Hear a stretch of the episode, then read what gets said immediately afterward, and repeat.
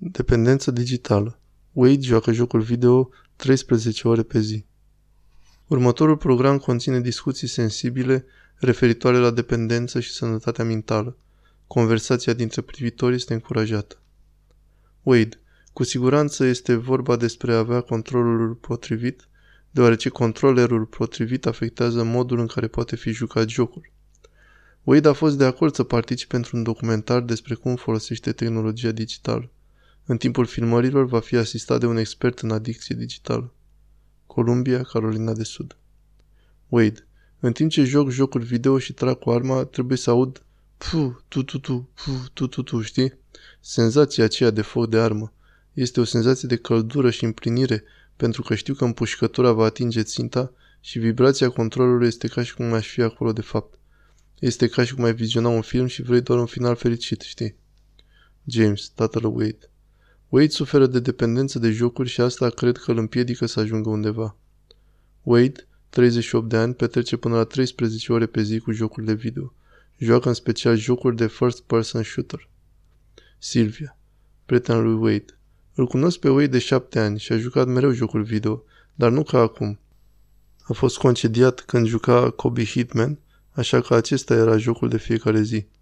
Wade, Dependența de jocuri nu cred că mă afectează negativ cu adevărat. Mă afectează doar în măsura în care îmi împiedică creierul să fie prea inactiv. Jocurile video, de fapt, sporesc abilitățile mele de rezolvare a problemelor. George, prietenul lui Wade. Să-l văd pe Wade în acest stadiu și să văd că nu își poate menține un job stabil din cauza adicției de jocuri este un șoc. Este foarte talentat, așa că încerc să-mi dau seama de ce Wade este blocat. Când eram la facultatea de film, era un foarte bun editor, foarte bun fotograf și arăta bine pe cameră. Este atât de talentat, cu multe daruri, dar nu își folosește abilitățile, nici măcar nu face slujbe de ocazie pentru a câștiga bani să se întrețină. Eu i-am spus că dacă ar putea să se concentreze pe un lucru și să-și găsească un loc de muncă, să economisească ceva bani, l-aș ajuta să revină în producția video. Wade a muncit rare ori de la începutul pandemiei. Wade și colocatarii săi riscă evacuarea având o datorie la chirie de 7000 de dolari. James Wade Wade Oh, îmi pare rău, îmi pare rău. James Wade joacă jocul video de când avea poate șase ani și cred că din cauza mea. Când Wade era mic, era foarte artistic. Desena de la o vârstă foarte fragedă, dar era un fel de introvertit rezervat. Wade Tatăl meu lucra în armată, așa că noi ne mutam mereu prin țară, așa că m-am săturat să încerc să-mi fac prieteni pentru că știam că trebuie să mă mut din nou. James. Pentru adaptare i-am cumpărat sistemul de joc. Wade. După aceea jocurile video au devenit parte din viața mea, dar nu chiar așa de intens. La câțiva ani după ce am terminat liceul, m-am gândit să încerc la facultate, așa că am fost la o școală de film sau institut de artă. George. Wade a fost un student foarte bun și se autodepășea când era vorba de proiecte. După studii, a mers la Los Angeles pentru a deveni celebru. Dar lucrurile nu au mers în California în încercarea lui de a deveni vedetă. Wade. Până la urmă am ajuns persoană fără adăpost în Los Angeles. Locuiam în camionul meu și jocurile video au mers mână-mână cu jocul pe care îl jucam noaptea și mi-au salvat viața. M-au ținut sănătos la minte, m-au împiedicat să nebunesc. Acum șapte ani, Wade a părăsit LA-ul și s-a mutat în California pentru a lucra la un proiect de film cu un coleg. Proiectul nu s-a mai realizat și Wade a început să lucreze la locuri de muncă cu salarii mici. James. Cred că acum este obosit și epuizat să fie respins și așa că a încercat să scape de stresul vieții de zi cu zi. Wade se întâlnește cu un expert în adicții digitale. Dr. Greenfield. spune puțin despre cum folosește cranele și jocurile și alte chestii de genul. Wade. La început am fost implicat în jocuri, nu intens, cam așa. Dr. Greenfield. Deci o făceai puțin. Wade. Da, dar am fost concediat la cele două locuri de muncă ale mele în 2020. Dr. Greenfield. Atunci jocul tău a început să prindă amploare? Wade. Da. Dr. Greenfield. Cred că comportamentul dependent al lui Wade este o problemă pentru că nu se întâmplă prea mult în viața lui în afară de jocurile video. Este cu adevărat blocat.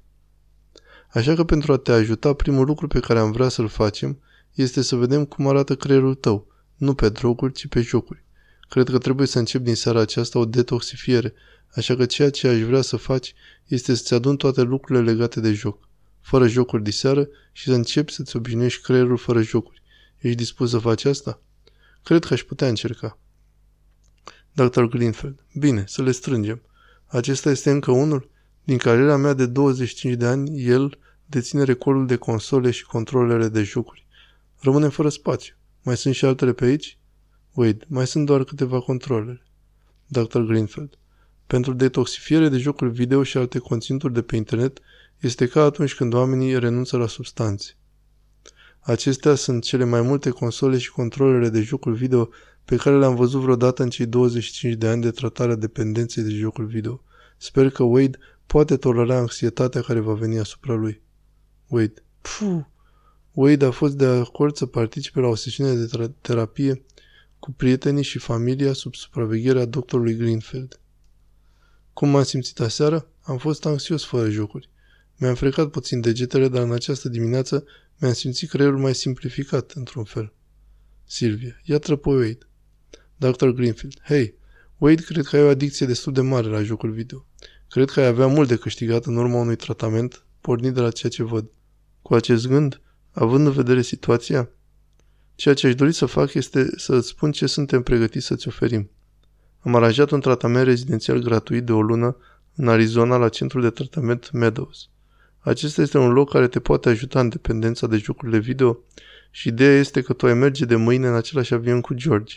Aceasta e o oportunitate de aur pentru tine și sper să profiți de ea. James, este o oportunitate grozavă pentru a scăpa de mecanism pentru un timp. Dr. Greenfield, deci ce spui? Wade, mă ia cu amețeală acum. Dr. Greenfield, cum îți este acum? Wade, buzele devin amorțite, vârfurile degetelor, asemenea. Dr. Greenfield, te simți puțin neliniștit. Este în regulă. Așa că bea puțin apă, relaxează-te. Silvia, ce-ți face alegerea dificilă? Wade, avioanele. Silvia, dar îl vei avea pe George chiar acolo, alături de tine. Wade, vreau să o fac, dar instinctul îmi spune să nu o fac. Știu că aveți nevoie de un răspuns acum. Dr. Greenfield, și trebuie să fie un da. Wade, ok, răspunsul este nu. George, aceasta este o treabă serioasă, da? Nu mai ești același tip pe care l-am cunoscut la facultate. Pot vedea pe fața ta că te sinucizi și ne vei omorâ și pe noi dacă ți se întâmplă ceva.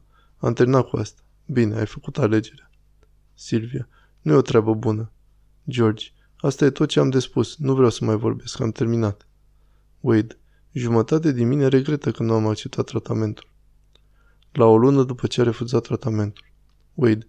Mi-ar fi dat timp să lucrez la mine, dar ceea ce am învățat vorbind cu doctorul mi-a dat un apel de trezire, pentru că frica de a mi se deteriora creierul este înfricoșătoare, așa că cu siguranță am stat departe de jocuri.